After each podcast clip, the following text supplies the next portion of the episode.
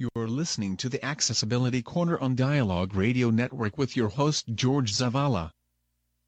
The Accessibility Corner will provide you with topics and resources for our local community of people with disabilities. The Accessibility Corner is brought to you by the law offices of Stephanie Townsend Ayala and Associates. So, here we go 10, 9, 8, 7, 6, 5, 4, 3, 2, 1.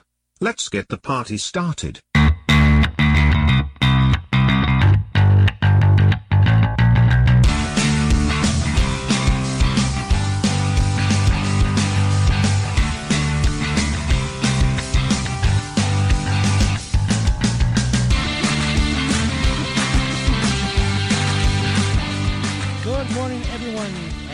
Are listening to the Accessibility Corner here on Dialogue Radio Network. Today is the day before Father's Day, so happy Father's Day to all you fathers. Some people may call you mothers, but anyway, that's my point. in the studio, we have Mr. Eric Stokes. We'll be talking to him in a quick few minutes. Uh, Abel Rodriguez, the main enchilada. Of course, my boss, my wife, right directly in front of me. And uh, you hear me? Okay. So Good morning. Hello. So many people have, have, have, have, have asked me, man, kind of mentioned this before, and I'm also on Facebook Live, by the way, that, you know, the reason why um, it's important for, for me to bring candidates to the show is to kind of, number one, let them know of our, uh, our reason for inclusion and that we're voters. And number two, I'm a regional partner, or regional coordinator, sorry, our regional partner for what's called Rev Up Texas. And what we do is a state it's a statewide nonpartisan uh, initiative to educate both voters and candidates uh, for voters to go out there and vote with and without disabilities, and for candidates to know of our uh, agenda of being inclusive of having access. Uh, in this in this particular studio, we've had the pleasure of having uh, Veronica Escobar. Uh, we've had uh, Richard Samaniego, Oscar Leeser, uh, many candidates from uh, Mr. Hogan from last week to Jerome Tillman, uh, John Carrillo. And the reason why I'm saying this is because just to let you know that you know this is what we want to bring to the table. We want to bring you information so you can make that educated vote. And uh, today we're going to be talking to Eric Stoltz. He's running for District Six for City Council, and uh, we're going to be talking the same thing we've done before. I'm going to involve politics and accessibility because for me they go they go both hand in hand. I'll make you a perfect example, like I did last week when, when the city of El Paso spend is 2.2 or now I think it's 2.6 billion dollars in debt, and when we people with disabilities go and ask for more money for what's called a curb uh, on the curb on the demand curb uh, program, they say they have no money. And so, come on, you know that's why I say politics and the accessibility are, are, are one in one. So, good morning, Mr. Schultz. Good morning. So, uh, this is, I'm going to let you introduce yourself, sir. Just tell the, the voters out there that who you are and and and District Six and all that good stuff, sir. Good morning. All right. Well, my name is Eric Stoltz. I am a candidate for District 6 in the Lower Valley parts of Eastside.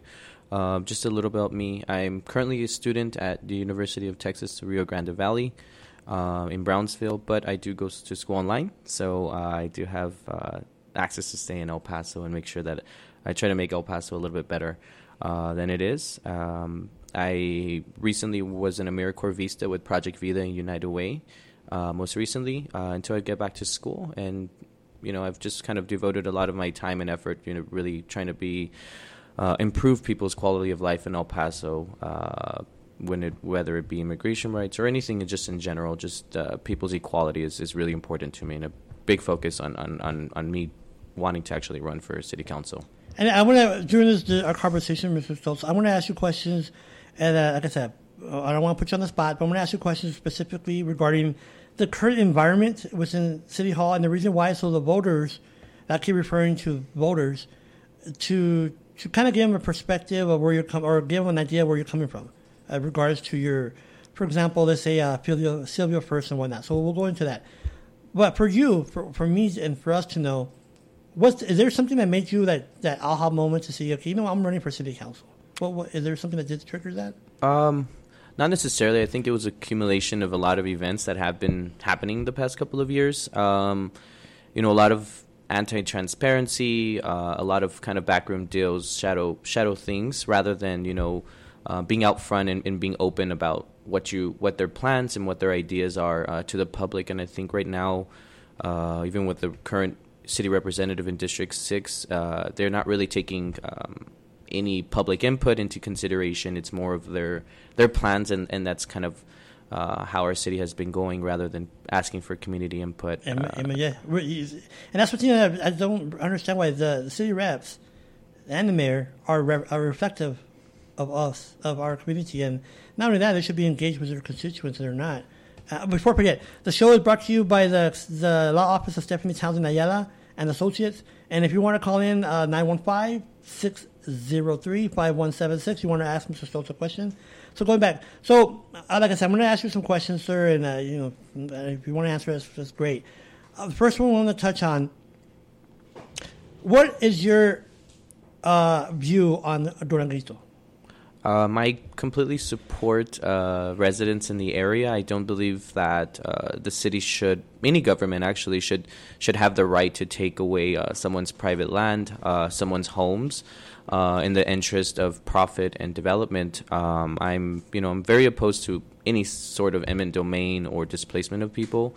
Uh, that's first and foremost. Uh, aside from that, the arena or multi-purpose center uh, that the city is, is wanting to build, I believe that it's just uh, unsustainable debt at the moment, and I don't think it's going to have a return on investment. Uh, so I'm I'm opposed to it for two different reasons, uh, but I'm definitely opposed to to to the building of that, especially in, in a neighborhood where people lived for for many years. Uh, again, I don't think that the displacement displacement of anybody uh, should be allowed in any city or in any government. Um, so that's kind of my opinion. And uh, so, uh, my, by your answer, I'm assuming you would not.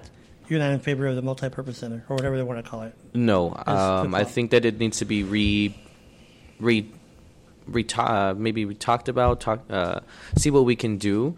Um, I think that perhaps we should go back to the voters and and, and have them decide uh, whether we do want to put a 800 and, uh, 180 million dollar investment uh, uh, more debt onto onto our city budget. Well, that's going to grow little by little. The interest on that 180 now is turning into a lot more than that. But so, to me, why do you think?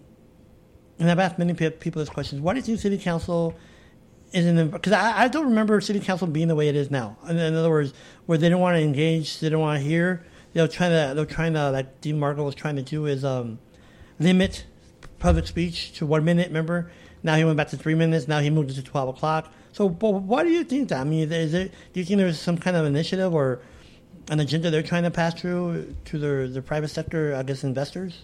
Um, I think that we really need to focus and look at uh, campaign finances. Um, and finance reports and, and, look at really see who the big players are in, in, in, in, donations and who's really driving the conversation. I think we most, for the most part, we do.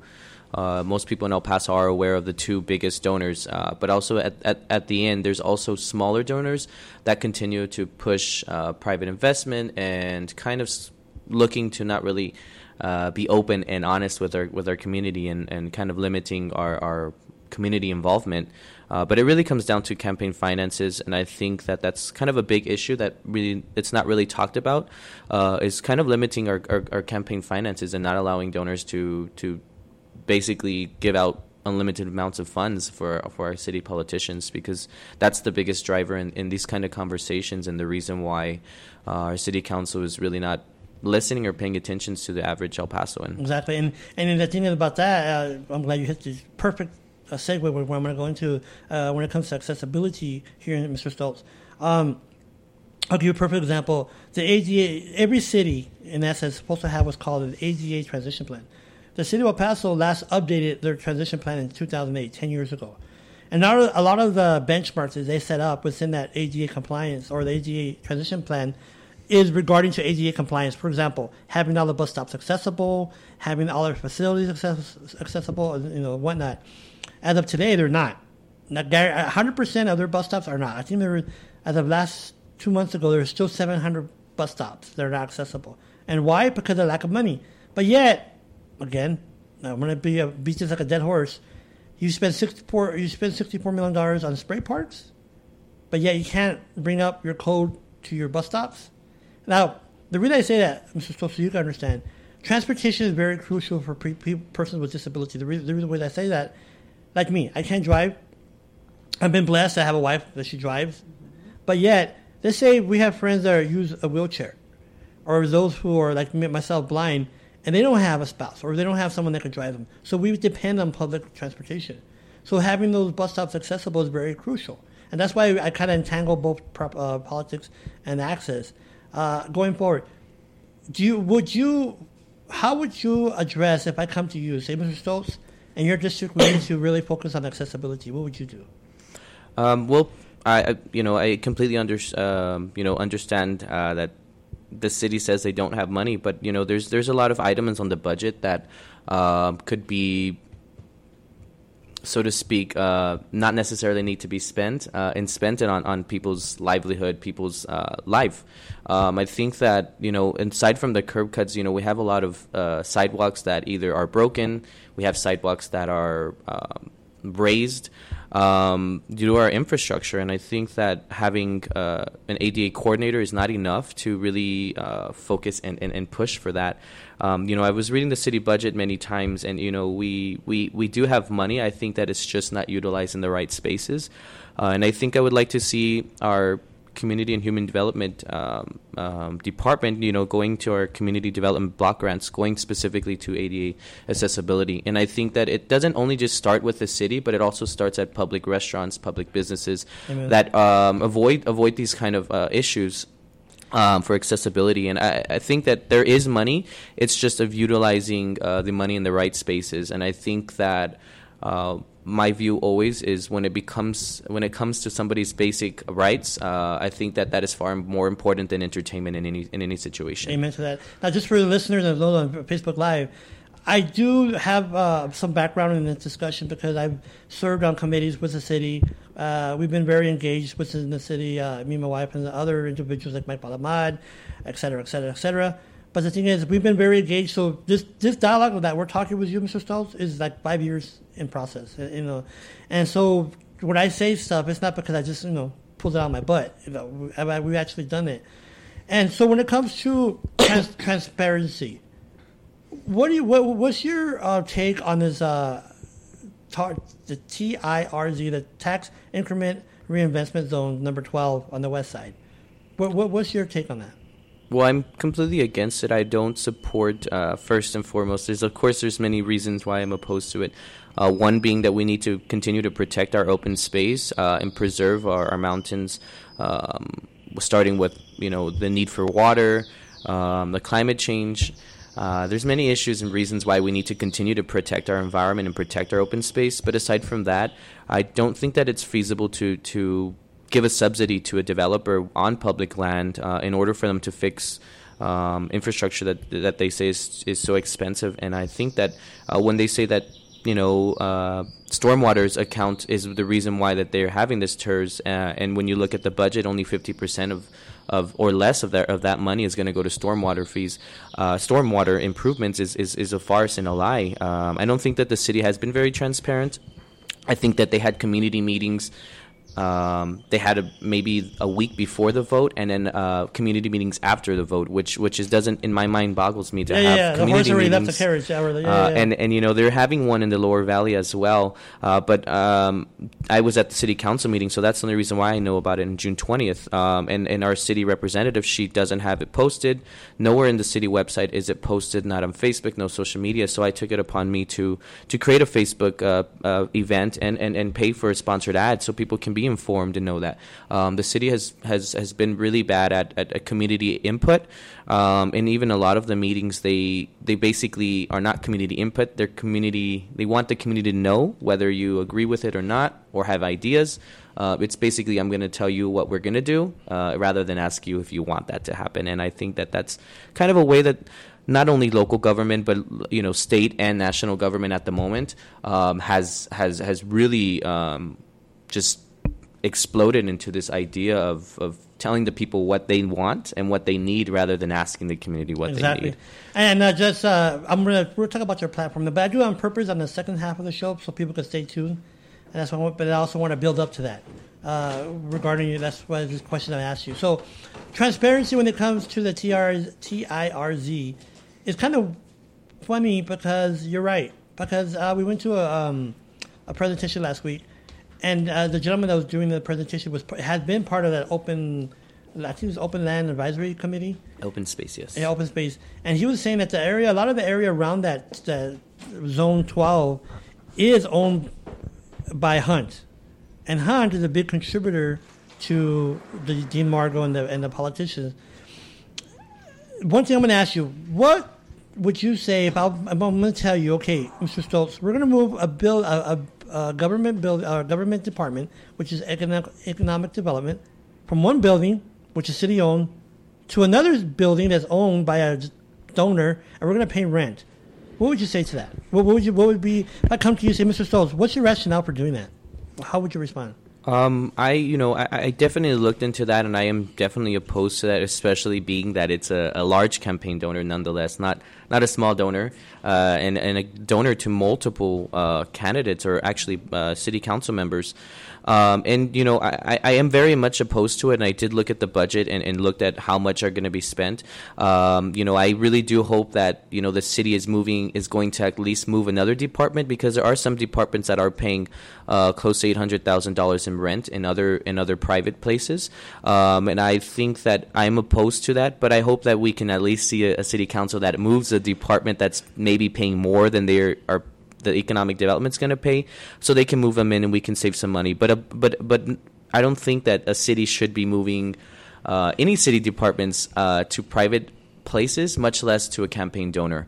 I don't think that that is, uh, you know, unfortunately in the U.S., what I call is uh, campaign donors and, and large contributions. Uh, is, is, is basically legal bribery, uh, and I think that that's really what we need to call it. Uh, you know, other other countries and other places they say they have a lot of corruption, but we do have corruption. It's just illegal in the United States to be able to to yeah, yeah, yeah. Um, to pay people basically. Uh, pay politicians to, to basically do what they want and line their pockets and that moving the economic development department is, is one of the biggest is a big a big wake up not a wake up but a big uh, calling that, that this is happening and it's ongoing And the thing is, for me, you're right about legal um, bribery because if you think about it, in any kind of circumstance, that would have been a conflict of interest. You know, think about it. You you have a public entity moving into a private uh, area, private building, and the owner of that building is a donor. I'm sorry, the the owner the owner of that building is a is a big donor. So come on, you know that just brings up a lot of red flags. And so going forward, are you going to have an open door policy if you if you're elected? I mean, what what's going to have people come to you? What, what what's um what makes you unique upon the other candidates? Well, while I support an open door policy, I don't think it's uh, necessarily feasible. Uh, my district is in the Lower Valley uh, and the Far East Side, so I don't think uh, I you know I do support having an open door policy, but I think that.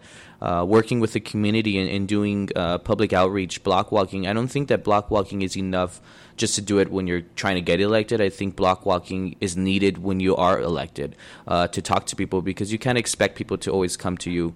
Uh, people have jobs, people have kids, people have families, and, and, and expecting them to go all the way downtown just to, to talk to you and have open door policy. I think that it really, uh, open door policy is good, but it, we need to take it to another, a further level uh, and actually reaching and talking to people and going out to the public and asking them what they want. Have you you already launched your, your campaign, right? Correct. How long ago did you, you launch? Um, I you know I filed for campaign treasurer on February fourteenth.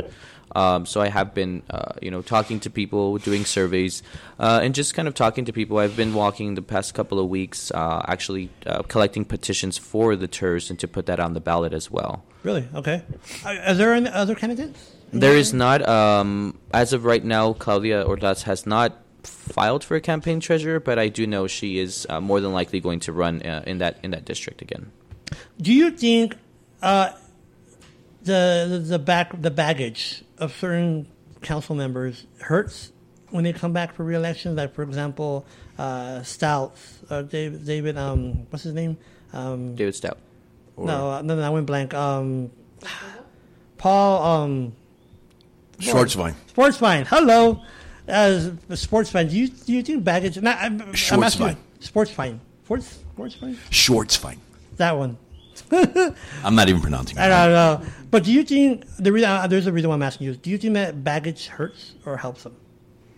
Um, I think that um, it, it's unfortunate, but you know, with our such vote, vote low voter turnout, uh, I think that in a in a more healthy democracy uh, city, voting city, it would hurt him.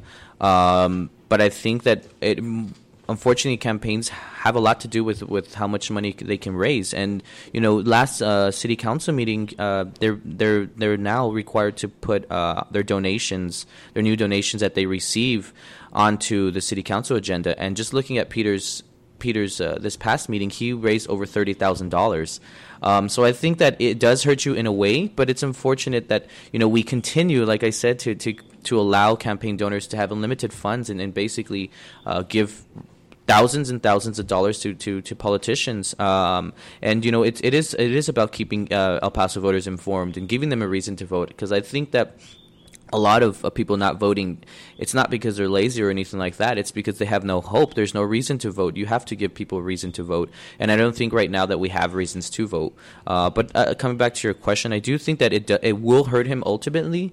Um, but I think that money also has a large uh, impact on on, on, on, on campaigns. Um, We're going to break. Yeah. Oh wow, that was fast. Okay, that's what it means. Uh, we're talking to Eric Stoltz here on the Accessibility Corner, and we're going to come back after this break.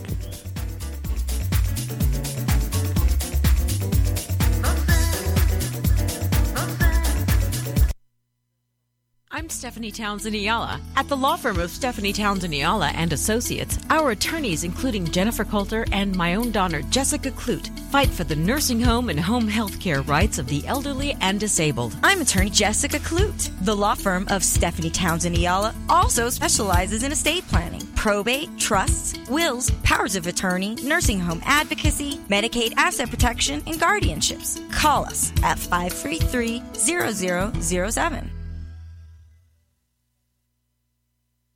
I'm Jessica Clute, attorney at law. The law firm of Stephanie Townsend Ayala and Associates specializes in estate planning, probate, trusts, wills, powers of attorney, nursing home advocacy, Medicaid planning, and guardianships. I'm Stephanie Townsend Ayala. Our attorneys, including Jennifer Coulter, my daughter Jessica, and I, are University of Texas Law School graduates. Jessica and I are also proud second and third generation University of Texas grads. Call the law firm of Stephanie Townsend Ayala at 533 0007.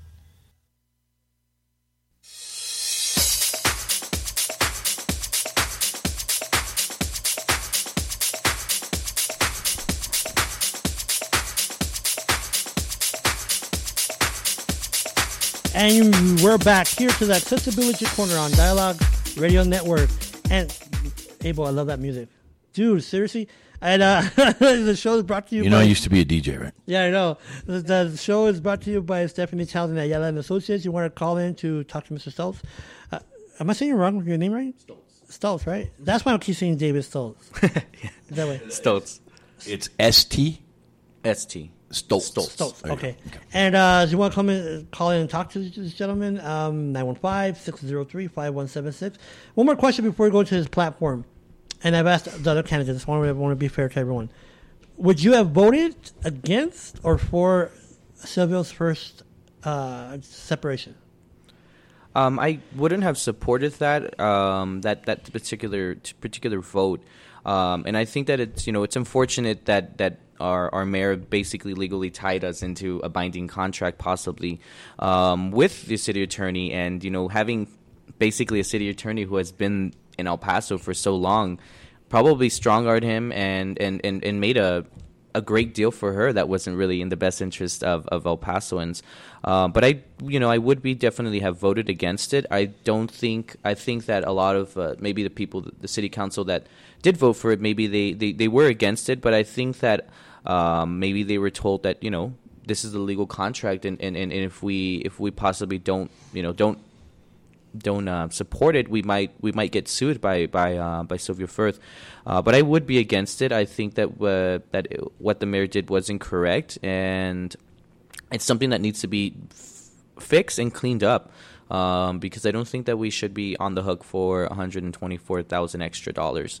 Um, you know, as you mentioned, you know, uh, accessibility is is an issue, and when we're giving away uh, uh, $125,000. You know, that, that this is money that can be used for our general fund for access. And- uh, yep. and anything and just in general for, for, for infrastructure uh, help and stuff like that. Amen to that. And to me, uh, I- and by the way, uh, just for those who know, want to know that uh, Abel on his show earlier, he had David Sacedo that uh, filed a criminal complaint. So he was talking about that. So Abel will have that on his on the webpage on the website dialogue.com, dialogueep.com. Go to the podcast page, and also you can visit our page, uh, the accessibilitycorner.com. And going back to you, so I wanted to uh, people to know your platform, Mr. Stoltz. Well, tell uh, this is your time. Go ahead and say what you want about your, your platform. All right. Uh, well, you know, my, my platform is, is is fairly simple. I, I you know I, I first and foremost I think transparency is a huge issue, and like I mentioned, I think that uh, for far too long, you know, our government has been telling us what we what we want and what's better for us, and I think it's time for, for the for government to be reversed and be how it should be, and ask people what they want and what they need. Um, and I think that that's first and foremost my biggest issue and my biggest my biggest driver in in, in, in running. Um, aside from that, you know, our public infrastructure is, is is abysmal. Just today, you know, just having uh, the rain uh, in my area, the continuous flooding in my area is is is is is um, a huge driver, and it needs to be addressed. I think that our city is is spending a lot of money on infrastructure, but not really infrastructure that is um, of the future. Uh, you know, green infrastructure is is known to be either less expensive or at cost of, of, of our gray infrastructure in our in our streets at the moment, uh, but reduces the cost in the long run of, of potholes and and, and, and, and and anything like that. So, being green infrastructure is a big part of, of my platform.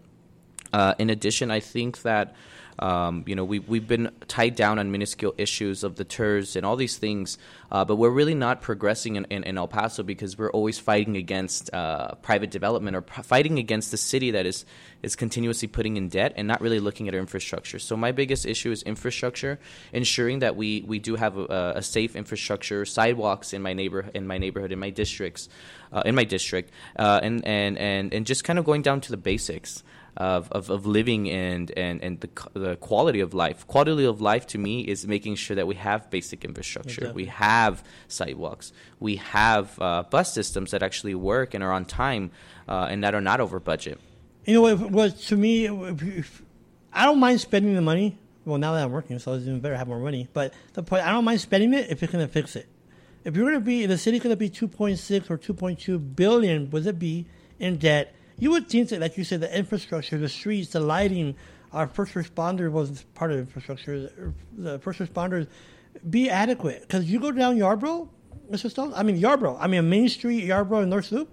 It's like you're riding in the, in, in the desert. It's all like broken, and when you have people in wheelchairs that use a wheelchair, sorry, riding on Zaragoza because the street or the their sidewalks are broken or don't have no sidewalks, that's a concern. We had a friend of ours, just to give you no background. You know where Magruder is? Yes. That's a major street, right? It's, I see when I say the reason why I asked you if you know where it is, because it's not like it's in Vinton or San Elizario or Tornillo. It's in the smack in the middle of El Paso. Okay, we had a friend that lived on Magruder near um, Mount, Montana. To get from her apartment, which is on Magruder, to Montana, she had to ride the streets.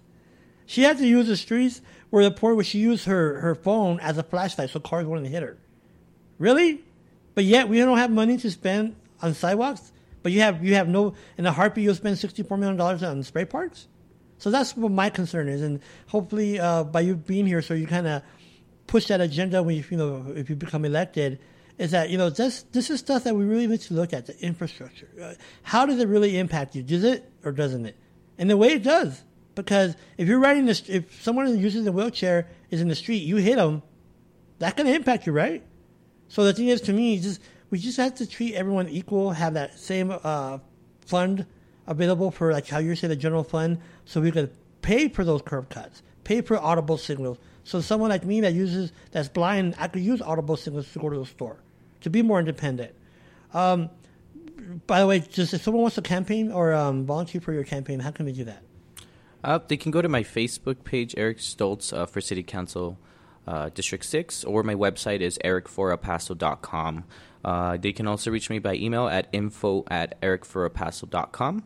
Uh, and those are ways that they can connect with me and you know give me ideas you know i've been talking to people and uh, you know my biggest concern is letting them know like my number, my, my card has all my information there, not because I want to just hear your concerns, but I want to hear your ideas and your input on how we can make our city grow and better and prosper.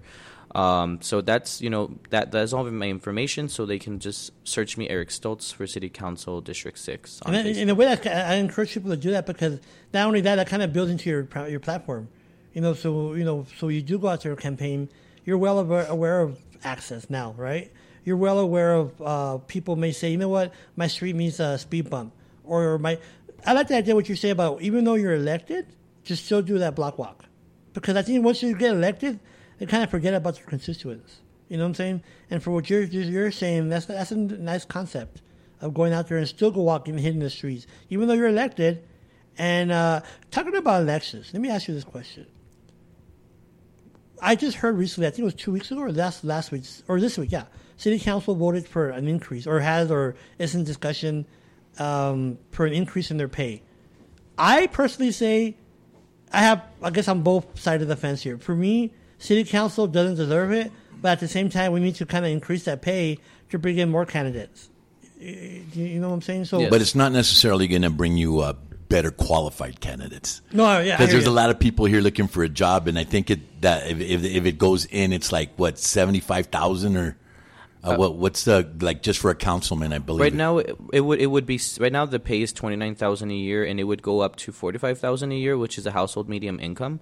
Um, while I do, you know, I completely understand our council currently. I don't think that uh, in any job evaluation in a private sector they would would pass. Uh, maybe for an exception of a couple, Three percent is all you're going to get, Um, buddy. Right? That's what you would hear. Three percent. uh, based on you know on the job performance. Uh, and I, but you know, when we have a city that only pays twenty nine thousand a year, uh, you are you're, you're stuck with mostly retired people. People, uh, Michael know, who is uh, who is a doctor. You you know, there, there, it's a very slippery slope and a double edged sword on this specific topic. Uh, Well, you got I- a lot of young Latinas making that money. I mean, they're they're they're not doing too, Correct. too bad, you know. So, I mean, I understand where you come from. I, I, I it's just that who's who's the people that are in charge right now have have so many people feeling the way they do about them in general on all kinds of things that for them to come back and look at us and say, oh, well, we're going to need more money because we got to get someone better, you know, and it, it just doesn't. It's a hard pill to swallow. no, there you Yes, go. yeah. Uh, It, and like I said, it's a double-edged sword. You know, there there is some some some definitely benefits of that of that possibility. Um, you know, I, I'm I'm lucky enough that you know I'm still going to school, and with twenty nine thousand, I can live comfortably. But if we have people that do have kids, you know, that that that people average people, average El Pasoans that want to run for city council and and have three kids, two kids, you know, living on twenty nine thousand dollars is, much. is not it's not it's not easy for many people. And you know, it's unfortunate that people in El Paso do live off of that, uh, and that's something that is a big part of my platform. I think that. Uh, you know, with that eight one hundred and eighty million dollars that is already most of it is already bonded.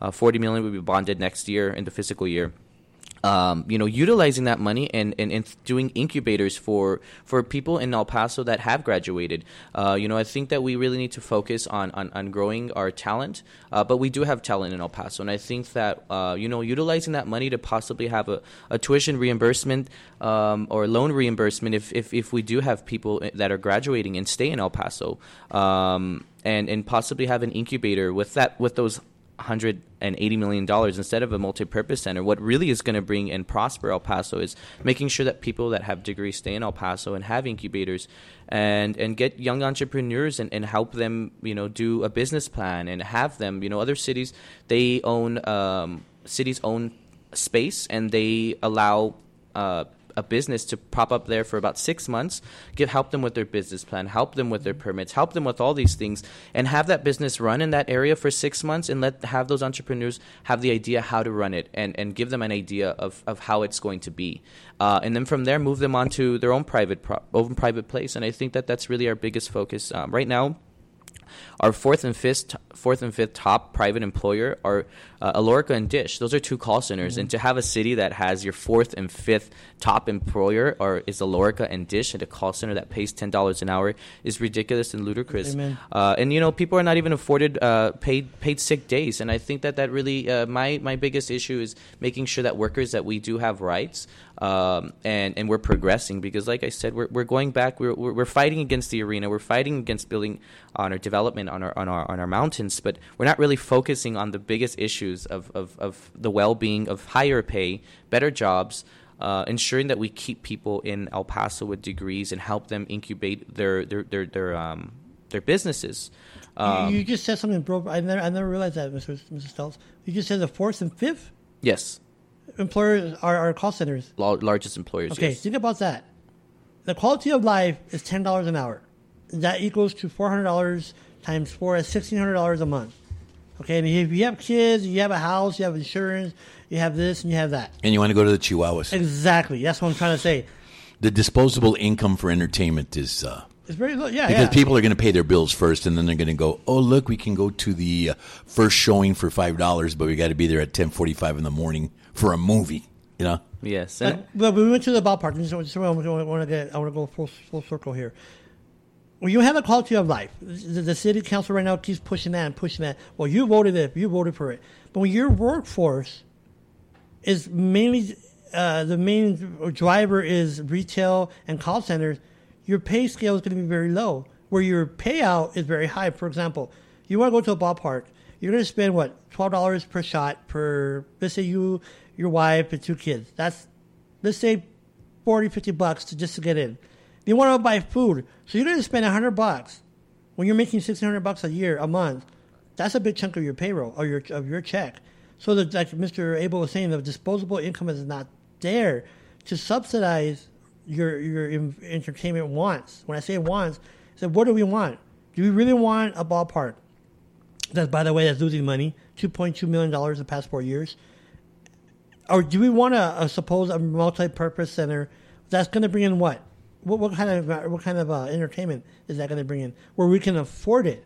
Now, yes, granted, there's certain percentage of El Pasoans that can afford it, but like you were saying, Mrs. Mrs. Stoltz, a lot of the graduates that graduate from UTEP or where you where you're going, the University of uh, Rio Grande, Rio Grande Valley, yes. yeah, they they're leaving El Paso because the capture rate here in El Paso for graduates is very low because they rather go to California like my cousin did, Las Cruces, San Antonio, Austin to make that big money. Our our nephew Andy, he lives in what San Antonio, and he's making good money because here in El Paso is not there. And that's like you're you're right. We need to fester that talent to stay in El Paso, encourage them, and like you said, that incubator idea, I love it because that helps. Uh, if you know that job skill or that skill development, and they can put that back into the uh, El Paso e- economic. So I like that idea. The what you just said. Um, the more and more you say stuff, this becomes a very good idea. um, so when it comes to transparency, what will you do to ensure the voters that you will have transparency, transparency number one, and not the ability to flip flop like many of our candidates or many of our city council people have done?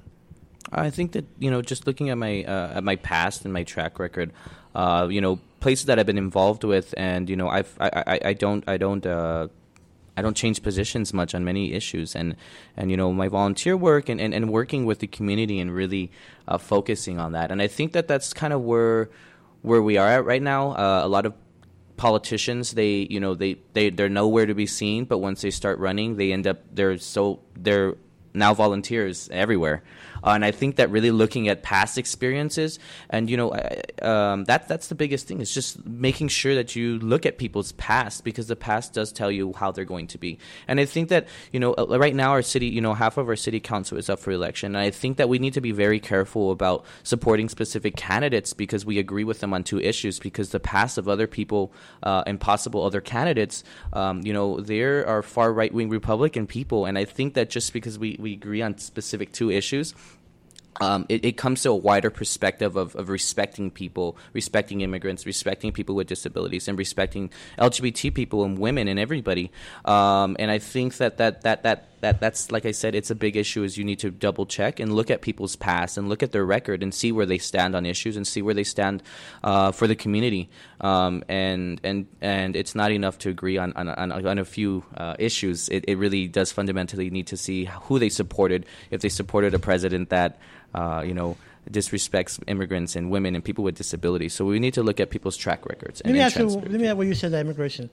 You know, I know this is not not city issue, but yeah, it's not really a city issue. Let me ask you this: what is everybody has their opinion about what's going on with the Trump's administration's policy of separating children from their, their parents. What do you? What, what's your point on that? Um, well, you know, I don't support. I don't. I don't believe that it, it's uh, it's a moral thing to do, uh, and, and and and and to separate people uh, and kids from their families. You know, we want to get back to it that immigration is uh, is a civil issue, is a civil penalty. It is not a criminal penalty, and it has been a civil issue and a civil penalty for very long. And like I mentioned, you know, um, you know, it's unfortunate that this is happening, but we have a president that does not respect people, and if we, um, you know, allow allow um, our, our small issue, uh, our city issues, if we allow that to be the main focus on, on, on choosing a candidate, um, it distracts us from the bigger picture because, you know, all, politics is local, but we also need to think about the big picture, especially being on the border. And, you know, um, I, I, I, I, you know, I, um, you know, with, with Mr. Hogan, I, you know, I, I, I you know, I, I, I thought he was a great candidate and great on the issues, but I think, like I said, we need to really focus and make sure that we're electing progressive people, people that actually uh, support immigration and su- immigration reform and support LGBT rights and support disability rights. Um, and I think that's a big issue. And I just wanted to just touch really quick on one, one on one of my No, big, big Yeah. issue of a platform uh, is investing in solar energy. I think that with that one at hun- $180 million for that multi-purpose arena, we can use that funds and invest in solar energy. We alone paid $11.8 million on electric costs alone for the city uh, as the fiscal year 2016 if we invested in that, we can get a large return on our investment and reduce our city our, our city debt, but also you know uh, allow ourselves to to really focus on our infrastructure. Uh, you know, in ten years, eleven point eight million dollars is roughly a hundred and. 118 million dollars, and that's something that we really need to focus on. We need to be progressive. We need to be bold, uh, and we really need to do investments and, and real investments, investments in our infrastructure, investments in our environment, investments that help everyone and not just campaign donors. Uh, Well, our, our utility, uh, uh, you know, was thinking way ahead because they, they have solar. have a solar- they have the solar, solar farms, farms. because they want to control the rate. Yes. You know, that's the whole thing about it. You know, you can put the solar panels on the on the top of your house, and you're generating your own electricity, but you also can get sanctioned if you if you generate too much. Yes, and- in, the form of, I forget uh, they don't. They don't rebate anything, but that, that like you said, you were only going to generate this much, and you generated that much, so we have to charge you for that extra generation, uh, or what, however it's set up. It's a transmission fee or yeah, it's like pretty, that. but that's pretty crazy. I mean, isn't that what you want to actually to eventually be off the grid? yes, Well, you know what it is, guys. You know what it is. Think about it. It's money. yes, It's- it's- When it comes to politics, to because see, running solar is the simplest, smartest thing to do in the world because you have natural energy, the sun, and you could turn it into energy where you could use at your home. You don't think you would think the government would be pushing that because, Yes. but yet when it comes to money, wait a minute. You know, like like how Abel was saying, you make too much, we're gonna have to charge you. Really? I mean, does that make fiscal sense? No, it doesn't. Well, I mean, are, are there solar farms? Uh, you know, I've never, I never heard of, of that, and that that's almost like hoarding. You know, to Yeah. me, you know. There- there's very small. You know, they have a small solar farm, but you know, we look. We should look at Tucson. Even Burlington, Vermont, is, is pushing. They have 100% renewable. Our city buildings, the new parks that are being built, there's no solar on them. Uh, Tucson themselves, you know, for their large uh, natatoriums, for their swimming pools, they have thermal energy that heats their water, their pools. Really? And I think that we really need to, like I said, be bold and be progressive, and really think about our full investment in infrastructure and how we can really reduce debt. Uh, because you know, a lot of people, you know, are saying, "Well, yeah, we will hold the line on taxes," but they don't really see that. You know, we have a health department that helps people, that that does testing, that does uh, TB um, uh, awareness, that does a lot of great things. We have a lot of departments that are are are not known, uh, but they do a lot of great things, and there are a lot of great things that the city does, and that we need to continue to invest and and, and, and, and fund them. But there are also ways to reduce our city budget and make sure that we we have money continuously growing and growing for us to actually afford uh, kind of our basic necessities. we we don't we don't have uh, we do not uh, uh, recycle glass here. A lot of cities do recycle glass. Even matter- even in Mexico, I mean, it's a, it's I a- mean, you go and they even put uh, turn this bottle in for five cents. You know, I mean, w- w- Yes. what is what is wrong Well, with we- that? And we don't we do not also recycle, or if we do, it's to contractors electronic trash. And, and can you imagine how many people don't know where to dump it, so they hide it in the trash with the regular stuff, and then it, it ends up in the landfill anyway? Yeah, and it's a very large cost of the landfill. Um, you know, that's a big debt onto our city's budget. Uh, granted, they don't necessarily take so much from the general fund, but it is a big issue, and it's a big issue just with with our climate change that we do need to continuously recycle and be bold. Like I mentioned, that we need to be bold. Uh, just because you know recycling sounds like a far left thing to some people. That is not true. It, it- you know, we need to protect our environment, protect Well, look, look, look, our look infra- what's happening now. our Russo. money. Look what's happening now. Think about it. Look at the the, the pattern of the weather. We've had more, we have more of uh, damaging hurricanes, tornadoes because of the climate. I mean, to me, We've had thir- we had like 13 days in May of 100 degree Yes. weather. That that I, I'm you know I'm 60 years old and my hot days are June. Yes. You know June's actually the hottest month of the year, and we were getting hit big time in, in, May. You know, I ha- I stopped watering the grass because I said forget it, it's not worth it. Yeah, and I, I- you know, I, we really need to address problems, fundamental problems. And like I said, you know, uh, you can be progressive and you can be liberal uh, and save money on city budgets. You know, we, we have people that think that just because you're you're you're you're liberal or this ideology that, that we that, that it's just tax and spend, tax and spend. But no, there's there's right ways and wrong ways to spend. Uh, and and being, uh, you know, I'm I am I. I am not ashamed to say that I am a uh, progressive and I am liberal. Uh, but there are ways that you know you can you can invest and also uh, reduce your city budget and reduce your debt. Meanwhile, creating our infrastructure and creating our city to be better in what we want. You know, I, I lived in Denver for a campaign and I, I lived there and it's a great city, but it's not where I want to live. I want to live in El Paso for the rest of my life, but I want to continue to make it better than it is. Um, and that goes on just respecting people. Um, and I don't think that the city government right now respects people enough. Uh, and, and and you know, I'm glad that you ha- have me on the show and talked about accessibility because it is a big issue, and it's not an issue maybe everybody is aware of, um, but it is a big issue. And I, you know, I would. Uh, Tell people, you know, download the 311 app, and if you do see anything, I've, you know, I've done it many, many times with uh, Mr. Pettis. I think is his name is the ADA access, uh, person coordinator. Uh, but if you do see something on the sidewalk that you know that uh, somebody that is in a wheelchair cannot access it, let them know. Put it on three one one and and and report it. Let them know because. Um, just because you can walk past it doesn't mean uh, that other people can, uh, and we need to focus on people's just quality of life. And quality of life is just basic life. You know what? I, I have a good uh, analogy. Uh, Jim uh, Jerome Tillman gave when he was here uh, regarding access. a man goes to a restaurant. He orders a soup. The waitress brings the soup to his table, and she walks away. And the man just sits there and stares at it, and stares at it, and stares at it. So she comes back. She's like, thinking to herself, "What's wrong with it? Did it smell good? When it was hot when I served it? What's wrong?" So the man, she walks up to the server are you okay? Is the soup okay? He goes, yeah. So, do you need something? He goes, yeah. How am I going to eat the soup? I don't have a spoon. So, what I mean by access, someone can't access a building. They're just, they're just there, they're, they're, staring at it because they can't enter.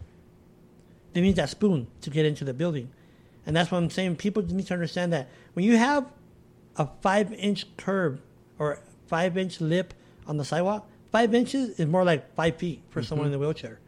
And that's what we need to be conscious of every day. It may not infect us directly, but it will. 70% of our population, some way, somehow, will have a disability during their lifetime, either by uh, da- uh, disease, uh, an automobile accident, uh, on the job accident.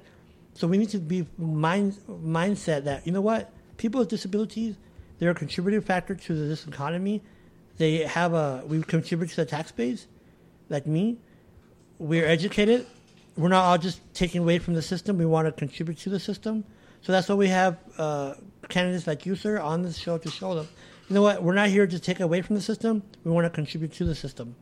And having you here to talk about your perspective, I hope educates the voters, both on Facebook Live and who are listening to the live stream, that you know what, this is your platform. I like it for two reasons why. Number one, you're thinking about the green um, aspect of having solar system because you know what, honestly, at the end of the day, 20 years from now, if we don't fix it, we're going to be in bad shape. Matter of fact, Britain, the McDonald's uh, in, in, in England is starting either this week or next week. They're going to start pulling their plastic straws and putting in paper straws. California, I believe you cannot have a grocery store with uh, plastic bags. Why? Because that impacts the ecosystem in the, in the oceans. When you have a whale, I mean a whale swimming, uh, uh, uh, coming onto the shore of Australia because he was tangled in all this uh, all this plastic and he died. Come on, people. Yeah. And we really need to open up our eyes. And like you said, we could start here in El Paso. Make El Paso. I always, I always say this.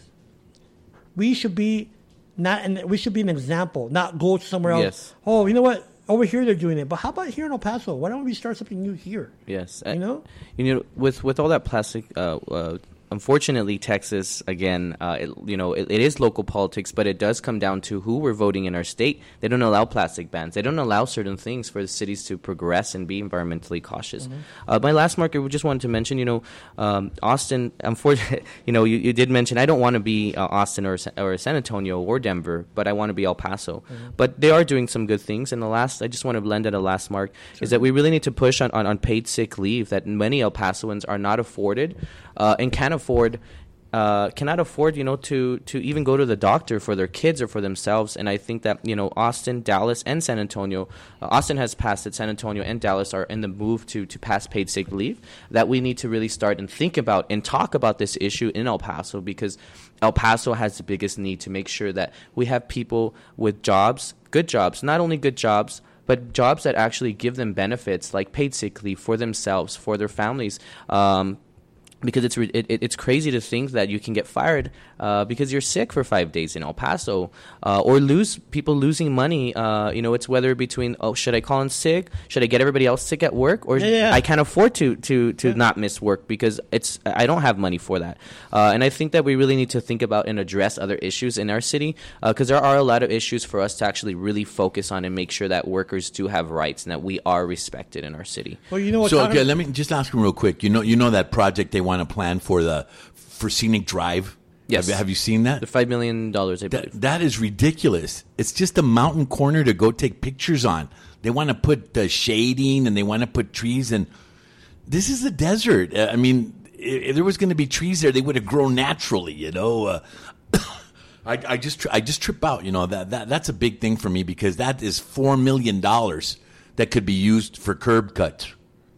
if you, if you know I mean. I think that I I'm not sure who's funding it. It might be the community foundation. Uh, it would be great. I don't know if how much money of, of the city we're, we're we're budgeting to that. I did I haven't seen that any of the budget, uh, but I know a portion of it is coming from the community foundation. Though I, I do believe that if if they're if they're you know if we're to do that, that then the community foundation should be the, the sole fu- funder of that. I don't think that we have. But do you think they should change the topography of a desert mountain to put uh, trees there because they want a nice They want a- um, landing? I mean, they're changing the whole.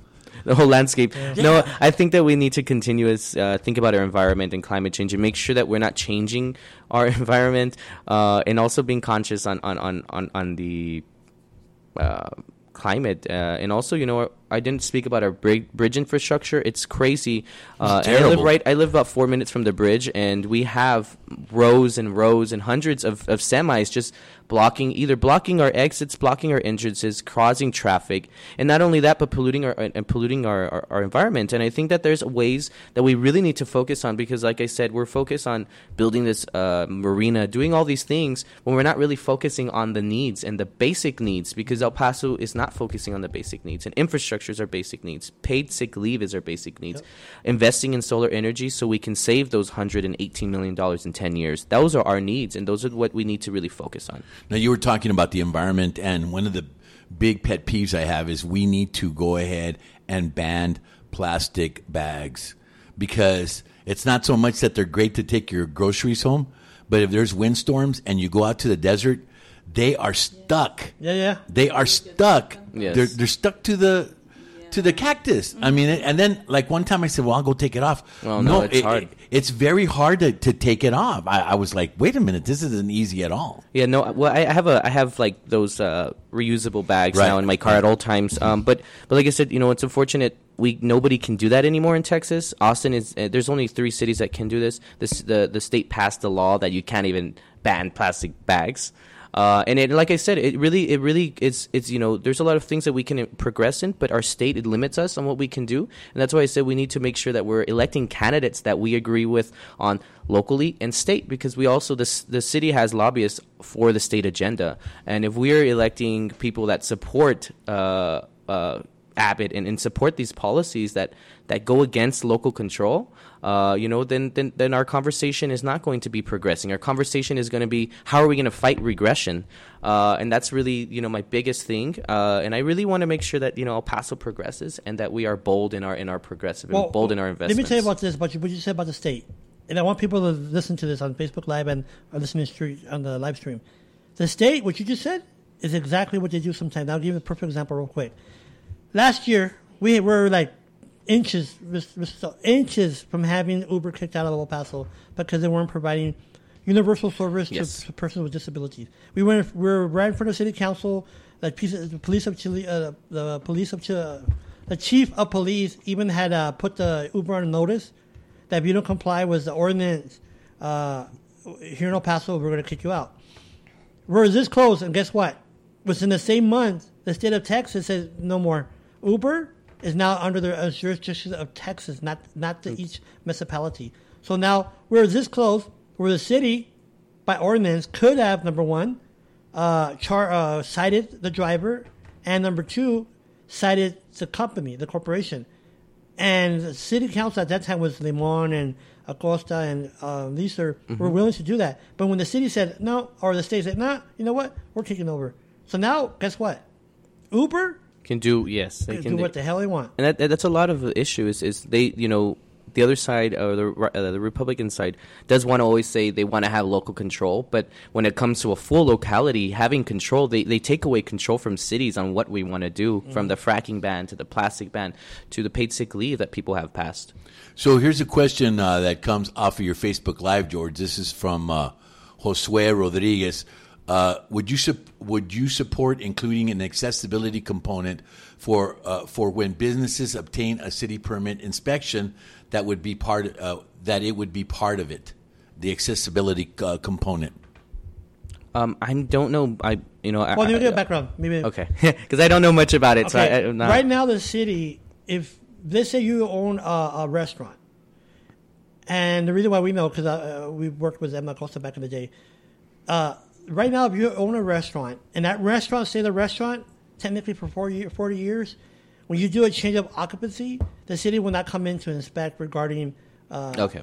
uh, a permit per occupancy. Now, if they split, if they switch to let's say a hairdresser or to a pet shop, then that triggers the inspection. But what we're trying to say is, you know, what Mr. Josue is trying to say is, no matter what, if you're changing names of company or uh, ownership, then that should automatically trigger that inspection in regards to accessibility, which I agree with. Because right now, if you have a restaurant there sitting there for 20 years, guess what? You don't have, the city does not have to come in and It's accessible. it's yeah. and that's Yeah. what I'm saying. That That no, I, I mean I completely, I, w- I would completely support that, uh, and I think you know not just changing the names. I think that we really need to focus and go to go to place and go to businesses, whether they were there for forty years, and and make sure that there's some sort of accessibility. I think that that uh, we really need to be go further and make sure that people have adequate services and have uh, the ability to to go to to public places um, because it's a big issue, um, and and you know when we talk about accessibility, um, we also have undeveloped land. We have developed land, and then there's a small there's a small portion of undeveloped land that's private land that doesn't have a sidewalk. And how does that make sense to to yeah, have two yeah. developments? And in between, what are you going to do? Be on the highway? Um, and I think that our city is really not. You know, it comes to their campaign donors. You know, uh, River Oaks donates a lot of money, and they own all this land. They our city should be forcing them to uh, build sidewalks for people because it doesn't make sense to have sidewalks uh, and Dirt. and, dirt sidewalks on, on one end and the other end, and then no sidewalks. And that's I'm talking about people Right here on, on, off the loop too. Um, you know, Off we can't expect yeah, people, yeah. To, people to be on a on on a axis a road for the loop uh, on a wheelchair. It's dangerous, uh, Exactly. and, and these are these are fundamental issues that I think that we, we need to address and Well, make sure that it's. We're the- coming up to the end of the show, but I want you to before we go, Miss, give, go- give the voters again. I can say voters your I guess elevator speech. Your pitch. Cool. Well, my name is Eric Stoltz. I'm running for District 6 City Council. Um, you know, I hope that people do support me, and even if they, they can't uh, necessarily vote for me, uh, uh, volunteer or donate to my campaign at ericforelpaso.com. And I think that we really need to focus and bring people back together and bring community voices back to City Hall because right now it's not working. And I hope that we can really work together and invest in, in, in green infrastructure, invest in solar, uh, and invest in paid sick leave for everybody in El Paso. Sick leave, I know. I, I one time just to let you know my background. I work for the Department of Labor, so that's very important too. You need to take care of your workforce, so they could you know because when you have like my wife, when she works as a, she's a personal care attendant, they have no sick leave, no insurance, nothing. So she gets sick, either she gets her client sick, mm-hmm. or she gets so you know you just need to understand having sick pay, sick pay leave is very important because that fosters that worker to stay home. I mean, to stay with your company, because otherwise they're gonna just leave to a company that does pay for for insurance. So, but one more example before we leave. Talking about examples, how you know San Antonio, Austin, and Denver. One time, uh, they make this big old thing about going into Juarez, and there's a, a facility in Juarez, Mr. Stoltz, that has everything accessible from beep ball for those who are blind to all the equipment that the person that, you, that use a wheelchair can use.